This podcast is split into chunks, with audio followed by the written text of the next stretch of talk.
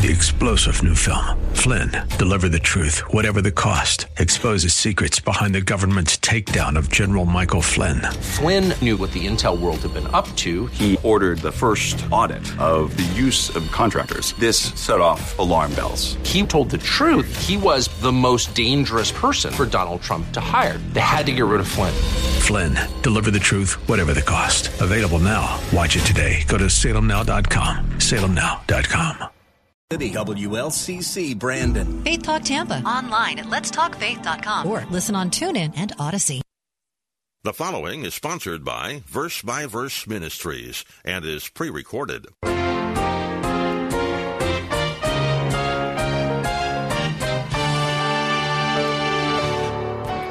Now, once Christ had paid for our sins, God was able, didn't have to do it, but He was able and He was free within His own nature to declare us righteous without compromising His justice. Romans 3.24 says this, being justified what? As a gift. Yes, that's what God does for those who put their trust in Jesus Christ. He declares the believer to be righteous. Welcome to Verse by Verse with Pastor Steve Kreloff of Lakeside Community Chapel in Clearwater, Florida. Pastor Steve is currently in a series of lessons on the key words of the Christian faith. Today's lesson subject is the word justification. It's the answer to the question that Job asked in one of the oldest books of the Bible How can a man be in the right before God? The problem goes quite deep since God is both perfectly righteous and perfectly just. He can't just sweep our sins under the rug and ignore them. Sin must be dealt with, and He did this by the death of His Son, Jesus Christ, to pay the penalty for our sin. So this word is at the heart of the gospel message. Listen with us as Pastor Steve opens for us the rich meaning of this word, justification. Job. Many, many questions, some asked by his friends, so called friends, some asked by Job. But of all of these questions, there's one that stands out that is perhaps the most significant and important question that the Bible asks. And eh, for certain, it's the most important question found in the book of Job. And it's found in, you don't need to turn there, but Job 9, verse 2. And the King James Version puts it like this How shall a man be just with God? The New American Standard Bible translates it this way How can a man be in the right before God? And that is the most important question that, that uh, certainly the book of Job asks. And really, I think the most important question that anyone could ask. How can a man be justified before God? How can a man be right before God? And the answer to this question is clearly spelled out in the New Testament by the meaning of the word justification. The answer is, uh, is justification. That's how a man or a woman can be right with God. Let's begin by having a study on justification. First of all, we want to look at its meaning. What does it mean? Now, the New Testament mentions this big word, justification, a number of times in connection with salvation, and it's especially found in the book of Romans. So let's turn to Romans chapter 3. And we're going to be primarily in Romans tonight, but Romans chapter 3, beginning at verse 24. And I'm just going to read to you a few passages that deal with the word justification. Romans 3, verse 24. Paul writes, being justified as a gift by his grace through the redemption which is in Christ Jesus. He says in verse 28, For we maintain that a man is justified by faith apart from works of the law. Romans chapter 4, verse 5. But to the one who does not work, but believes in him who justifies the ungodly, his faith is reckoned as righteousness. Romans chapter 5, verse 1. Therefore, having been justified by faith, we have peace with God through our Lord Jesus Christ. Romans chapter 5, verse 9. Much more then, having now been justified by his blood, we shall be saved from the wrath of God through him. Romans chapter 8, verse 30. And whom he predestined, these he also called. And whom he called, these he also justified. And whom he justified, these he also glorified. So you find this word justification in the heart of Romans, and it is found so often in Romans, and there's a good reason for that. The book of Romans is designed by God to explain salvation. It is the letter that explains the gospel. And justification is a key element in understanding the gospel and understanding the plan of God's salvation. Now, let me give you a definition for justification. This is a basic definition. Justification is the gracious act of God in declaring the sinner who believes in Jesus Christ righteous. It is the act of God whereby he declares a sinner righteous. It is God's act. I remember when I studied the book of Romans at Moody Bible Institute, I have never forgotten that definition. I think I could give it backwards. I think I could give it in my sleep because our teacher just drummed it into us. And what he wanted us to come away from his study understanding is that it is an act. It is not a process.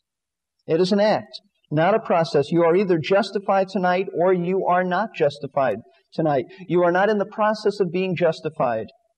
It is the act of God whereby he has either declared you righteous in his sight and legally righteous, or else you are not righteous. So, it is not something that you become in a sense, it is actually his action. He declares it.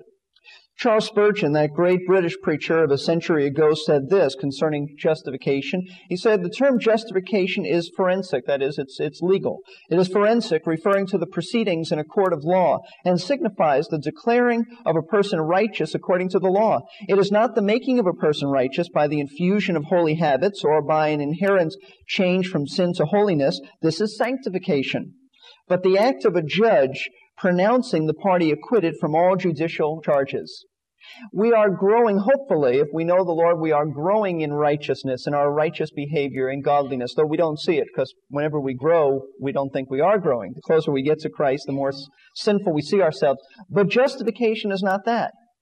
Justification is the act of God whereby He declares you righteous. It is not you behaving in a righteous way. It is the act of God whereby He declares you righteous regardless of whether your behavior matches what he legally says about you. Hopefully our behavior will be somewhat connected with that. You see, you and I still sin, and we, we need God's forgiveness. We need the ongoing forgiveness of God as a father would forgive a child. We need that to restore our fellowship. But nothing changes our justification. That is without any change. It is binding. It is legal. And it is permanent. Sometimes you'll hear people say, well, justification is just as if I had never sinned. Let me say that that's right, but I don't think it takes it far enough. And I'll tell you why. And that's a good way to remember it, but let me just clarify this. Adam, before Adam ever sinned, he, uh, he was created by God. He had never sinned, but he was not justified. He was what theologians call innocent. He was in a state of innocence, but that is not justification. Justification is that God calls the sinner righteous. Adam was in a state of innocence. You and I are not in a state of innocence. If you know Christ, you have been declared righteous. The greatest illustration I, I have ever read about justification I read this week, and let me, let me share it with you. There was a man in England who put his Rolls Royce on a boat and went across the, uh, to, the, to continental Europe for a vacation. But while he was driving around Europe, something went wrong with his motor, and he cabled the Rolls Royce people, and he told them. And uh, he asked them what he should do, and so they flew a mechanic over to Europe from England, and uh, he fixed the car, and then he flew back to England. Now, this man in Europe is thinking, what do I owe these people? Boy, that is expensive. So when he got back to England, he wrote the, the Rolls Royce people, and he wrote them a letter, and he asked how much he owed them. And he received this letter from them. Dear sir, there is no record, record anywhere in our files that anything ever went wrong with a Rolls Royce. That's justification. Not of a Rolls Royce, but of us. That's an illustration of justification. You sin, Satan accuses you, and he charges you. And, and uh, he says to the Father, he says, Look at that rotten sinner. Look at Kreloff. Look what he's doing. And, and uh, what are you going to do about it, God? And then we, we also accuse ourselves. We look at our sin, we get disgusted, we get annoyed, we accuse ourselves, but God checks the file. And he says, you know, there's no record in this file that my child ever did anything wrong. In fact, it says in his file, declared righteous. There's no record that anything ever went wrong with the Rolls Royce. There's no record that anything ever went wrong with a child of God. That's justification. We are declared righteous. Now that's the meaning of justification. But what is the method of justification? Because this is very important. This is very important. In fact, this is the heart of the gospel. How can God, who is holy, declare sinners righteous and still be just and holy himself? I think that's really what Job 9 2 was saying. How can a holy God, how can a holy God have man be just in his sight? How can a man be just in God's sight when he's so holy? That's, that's a critical issue. Romans chapter 3 verse 24 answers that. Romans 3 verse 24, Paul writes, being justified as a gift by his grace through the redemption which is in Christ Jesus. It is through redemption, it is through the death of Christ. The reason God is free to declare us righteous, and, and He's so gracious about this, He certainly owes us nothing. It is the gracious act of God. The reason God is free to declare us righteous is because Christ paid the price of our unrighteousness. We're unrighteous. In other words, God's justice demands payment for sin. Jesus Christ met that payment. The wages of sin is what? Death.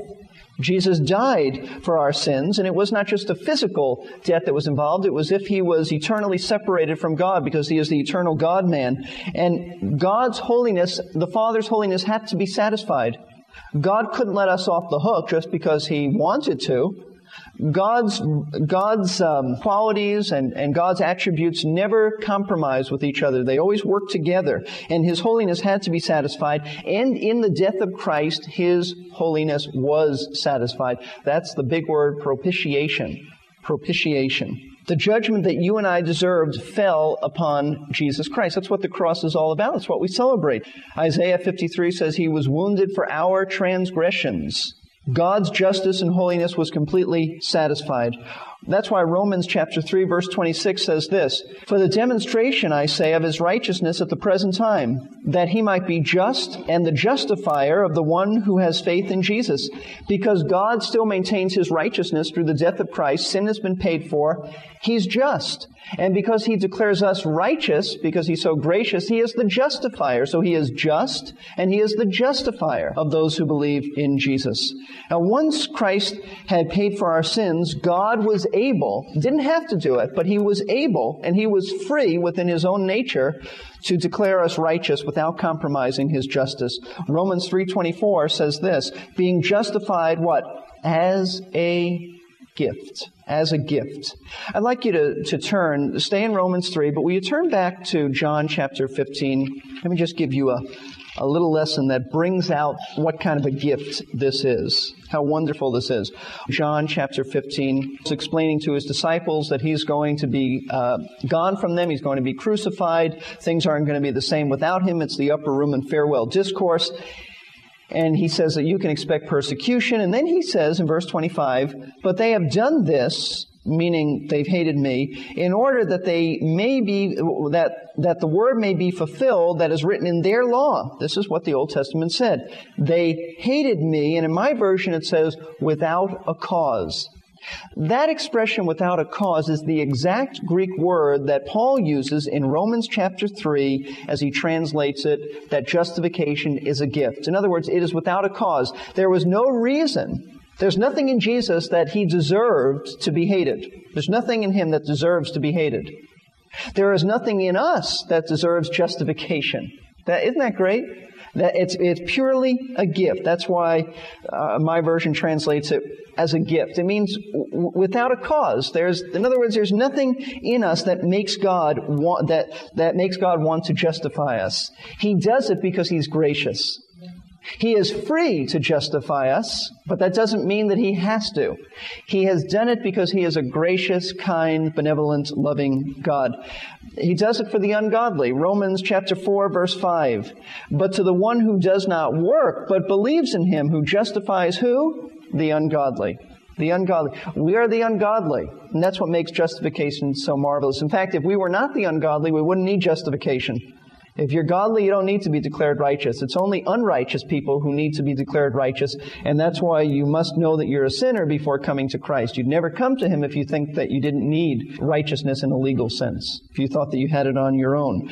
Romans 3:28 says, "For we maintain that a man is justified by faith apart from the works of the law." So it's by faith, it's to the ungodly, God does it. That's the method of justification. It is through the death of Jesus Christ we are declared righteous. God, God was bound by His own holiness that, that even if He wanted to, He could not declare us righteous apart from the death of Christ. That's where the holiness of God and the love of God come together.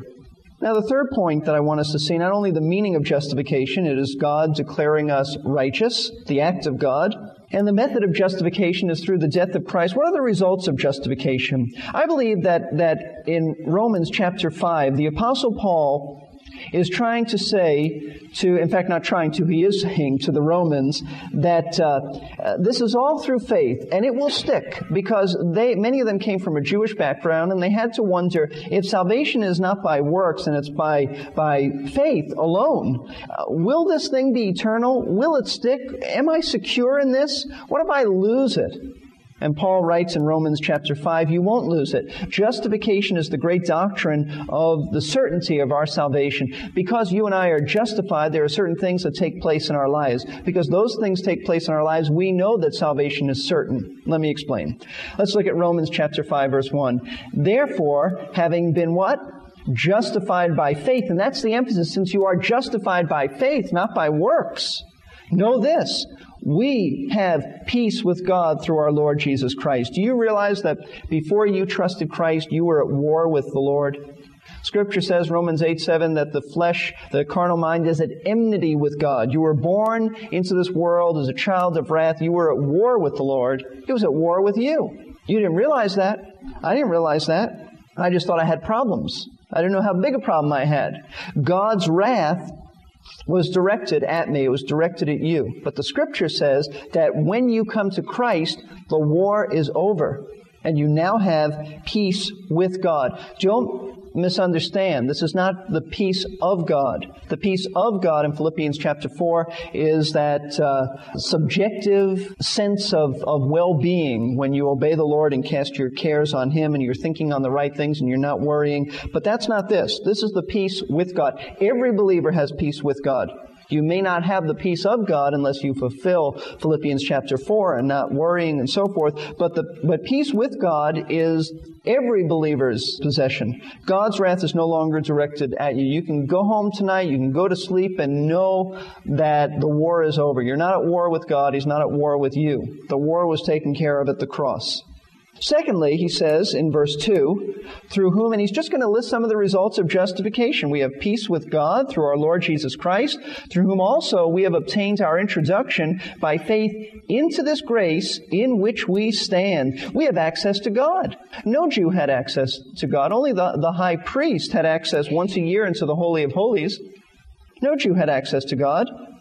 But now we can talk to him, we can fellowship with him, we can enter into his presence, and uh, it is it is through this we've obtained, he says, our introduction by faith into this grace in which we stand. We stand in grace. We are not just saved by grace, we stand and we walk in grace. There are a lot of people who think that they're saved by grace, but they want to live by law.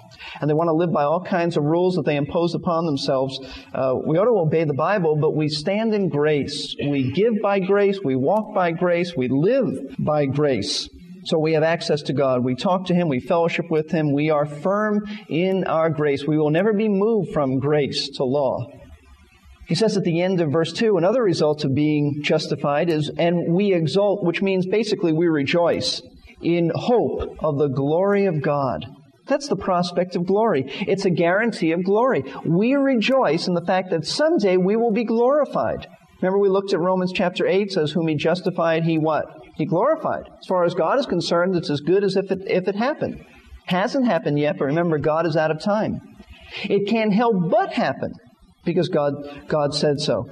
Eh, we know that someday we will be like Christ. John said that anyone who, when we see him, we will be like him. That's what it means, what he means about glorified. We will be in a glorified state like the Lord Jesus. And you say, well, you know, sometimes I doubt. Sometimes I wonder if I'm really a Christian. How do, how do I know? Well, one way you can know is found in verses 3 and 4. I would encourage you to read 1 John to see the evidence, if the evidence is there in your life, but one evidence is given in verse 3 and 4. Verses 3 and 4. And not only this, but we also exult or we rejoice in our tribulations, knowing that tribulation brings about perseverance. And perseverance, proven character, and proven character, hope. What he means by this is he's just said that we have the prospect of glory. We know we're going to be in heaven someday.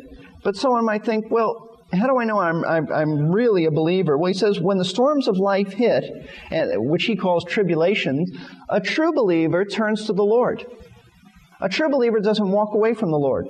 A true believer turns to the Lord, and our character is developed through this. The trials and tests in a believer's life deepen his walk with Christ. Oh, he has struggles along the way, and uh, he may feel like he's hit rock bottom. But he doesn't abandon his faith. He doesn't say, Who needs this Christianity bit? I'm out of here. No, uh, he may struggle, but basically his character is developed, and that proves that we're genuine Christians. Because when a non Christian or a, a, false professor of faith in Christ, someone who claims to know Christ, uh, when the trials of life hit them, that doesn't develop their character. That really turns them off. Michelle told me recently that she heard someone uh, say, I don't know if it was on the radio or something she read, someone said, uh, I guess they went to college and they said, uh, things happen there and I've, I've lost my faith. And this person said, No, you've lost your parents' faith. You don't lose your faith. If you lose your faith, you've never had it to begin with. You've lost someone else's faith. It was never your faith. True, genuine faith is a gift of God, and you will never abandon the Lord. So our attitude in trials proves that we've been justified. You can know for certain that you're a believer if you've, if you've lived any amount of time with the Lord, you've had difficulties. What's your attitude in those difficulties? Have they deepened you or have they turned you off towards Christ and Christianity? So that's, that's his point. And the reason we rejoice in tribulation is not because we are gluttons for punishments. It's not because we're masochists and we say, oh, I love this pain. No one in his right mind rejoices because they love tribulation for tribulation's sake. No, we rejoice because uh, it means that, that we mature in the Lord and it approves to ourselves, it continually assures us that we are believers. And then finally, the, the last uh, mark or result of justification is found in verse 5. And hope, he says, remember the hope of glory, does not disappoint because the love of God has been poured out within our hearts through the Holy Spirit who was given to us. This is the presence of God's Spirit. This hope of being in heaven someday will never be, will never be disappointed. In other words, uh, when you and I die, or if we are raptured, we will receive someday God's promise of glory. We will not be disappointed. We will not die and say, it never happened. Boy, I, I, I believed it. The Bible said it and yet it never happened. And the reason we know it will happen is because God loves us. He's given us His Holy Spirit who has poured out God's love in our hearts. And this is not just the love that flows through us to other people. This is, this is God's sense of assurance in our hearts. This is that subjective sense that we have that God loves us. I know God loves me because the Bible tells me this, but I also know God loves me because I sense in my heart subjectively, true, but I sense in my heart that He's given me the Holy Spirit. And the Holy Spirit gives me that assurance that God loves me. God does that for you. I remember shortly after accepting Christ, I didn't know a whole lot of theology, but I knew that I belonged to the Lord. I knew that He was my Father. I knew that I was in a new relationship. I knew that He cared about me. That's subjective. You read that in the Word, but the Holy Spirit also gives you that sense in your own heart that you are a special object of His love. And Paul's point is this. This means that He will not disappoint us. We are His special objects of love. We are His specially justified ones, and He will take us to heaven someday. He'll not disappoint His, his own elect. Now, justification is the great doctrine of election. If God declares you righteous, who dares to say that you're not righteous? Don't you do it, and don't let Satan do that. Now, we can remember Christ's death with confidence and assurance because it was on the cross that he paid for your sin and he paid for my sin. And it's because of that the Father looks down and says, on the basis of your faith in Christ, he says, you know, you don't deserve it. You're still a sinner, but I legally declare you a sinner righteous. That's what justification is all about. That's a wonderful thought for believers in Jesus Christ. God gives us what we don't deserve, declared righteous before God. You've heard Pastor Steve Kreloff of Lakeside Community Chapel in Clearwater, Florida. Today's lesson was part of a series that, during the next few weeks, will take us through some key Bible doctrine words and what they mean for us today. In the next lesson, we'll look at the word justification. Verse by Verse is a daily radio program with lessons taken from messages given at Lakeside Community Chapel. You can hear today's lesson again or explore many other subjects on file at our website, versebyverseradio.org. That's verse by verse radio, all one word, dot O-R-G. They're available for free download. And if God leads you to support the ministry of Verse by Verse, click on the box Support Us to find out how you can help keep this program on the air.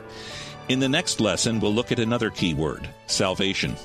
Christians talk about being saved, but we often don't have a clear idea of what that means. Are believers saved from something or saved for something?